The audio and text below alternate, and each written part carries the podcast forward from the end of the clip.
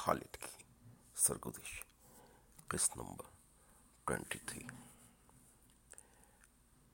پینسٹھ برس کی عمر کے بعد کہ لوگ اس بات کی ضرور گواہی دیں گے کہ انسان روزمرہ کی باتیں تو ضرور بھولنے لگتا ہے، لیکن ماضی بعید کی باتیں زیادہ وضاحت سے یاد رہتی ہیں۔ کہیں پڑھا تھا ایک نفسیاتی ڈاکٹر نے، اس کی بڑی اچھی تعبیر دی تھی کہ ایک صرف انسان ہے جو مکمل پیدا نہیں ہوتا۔ وہ ہر وقت اپنی تکمیل کے لیے سیکھتا رہتا ہے۔ جانوروں کو اپنی تکمیل کی صورت نہیں ہوتی۔ ایک گھوڑے کو پتہ ہوتا ہے کہ کس پتھر پر پاؤں رکھنا ہے، کس پر نہیں رکھنا۔ انسان ٹائم فریم ٹائم فریم کے اندر سے گزرتا ہے۔ اور وقت ہی اس کا ماضی حال اور مستقبل ہوتا ہے۔ ساری زندگی اس کی نگاہیں مستقبل کی طرف رہتی ہیں، کیونکہ وہ اپنے آپ کو اس کی تکمیل کرنے کے مراحل میں ہوتا ہے۔ لیکن بڑھاپے میں کیونکہ آپ کے مستقبل کے گول تقریباً پورے ہو چکے ہوتے ہیں، اس لیے مستقبل کے گول موت کے سوا کیا ہو سکتے ہیں؟ ایسے ہی کچھ لوگ اپنے ماضی کی یادوں سے فائدہ اٹھا کے خود اپنی تکمیل کر رہے ہوتے ہیں۔ وہ یادیں ان کے سامنے ایک فلم کی طرح چل رہی ہوتی ہیں۔ جن لوگوں نے بھی اپنی زندگی میں ماضی کو دخیل کیا، وہ انشاءاللہ کامیابی کے ساتھ اپنا یہ سفر طے کریں گے۔ عمر کے حصے میں آج بھی شام کی یادیں ویسے ہی تازہ ہیں۔ یہ ستتر کے سال کی شروعات تھی۔ گھر کے ڈرائنگ روم میں ہم اپنے دوستوں کے ساتھ بیٹھے ہوئے کرکٹ میچ پر تبادلہ خیال کر رہے تھے۔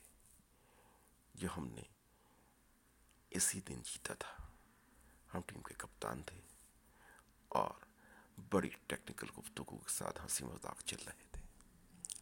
اسی گفتگو کے درمیان دروازے پر دستخط ہوئی دستک ہوئی ہم نے دروازہ کھولا تو وہاں ایک سترہ اٹھارہ سال کا ایک لڑکا پینٹ قمیص میں ملبوس کھڑا ہوا تھا اس نے سادگی سے مجھے سلام کیا اور چند لمحوں کے توقع کے بعد دھیمی آواز سنائی دی آپ خالد ہیں خالد کا لفظ میرے لیے اس زمانے میں بالکل نام نامانوس تھا کیونکہ حیدرآباد میں کسی نے بھی مجھے خالد کے نام سے کبھی مخاطب ہی نہیں کیا تھا۔ جی میرا نام کمال ہے۔ آپ کیسے ڈھونڈ رہے ہیں؟ جی ہماری کرکٹ ٹیم کراچی سے آئی ہوئی ہے۔ اور ہم آپس میں یہاں کسی اچھی ٹیم کے ساتھ اس اتوار کو میچ کھیلنا چاہ رہے ہیں۔ ہمیں بتایا گیا تھا کہ حیدرآباد کی مشہور کرکٹ ٹیموں میں پرنس کرکٹ الیون، کلب اپنی ایک الگ پہچان رکھتا ہے۔ اور خالد نام کی شخص اس ٹیم کے کپتان ہے۔ پھر میرے ذہن نے مجھے یاد دلایا کہ میرا پورا نام خالد کمال ہے۔ میں نے انہیں اندر ڈرائنگ روم میں اپنے تمام دوستوں سے ملوایا اور میچ کے حوالے سے تفصیلات کا تبادلہ خیال کیا۔ تفصیلات طے کرنے میں یہ آگاہی ہوئی کہ وہ حضرت ٹیم کے کپتان نہیں ہیں۔ اور ٹیم کے کپتان کہیں اور ٹھہرے ہوئے ہیں۔ اور ہمیں وہ مجبور کر رہے تھے کہ آپ ہمارے ساتھ چل کے کپتان کے ساتھ باقی کی تفصیلات طے کر لیں۔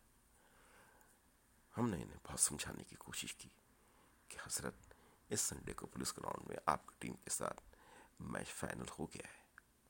آپ اطمینان رکھیں۔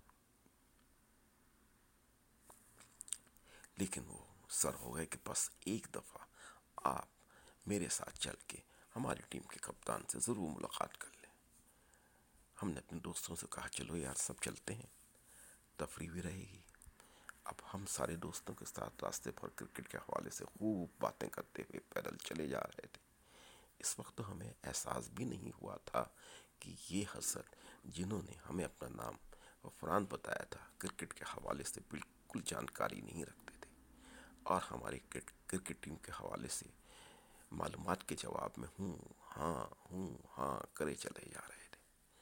غز یہ کہ جب ہم ان کے گھر پہنچے، جہاں وہ ٹھہرے ہوئے تھے، تو وہ ہمیں روٹ پر کھڑا کر کے اندر چلے گئے۔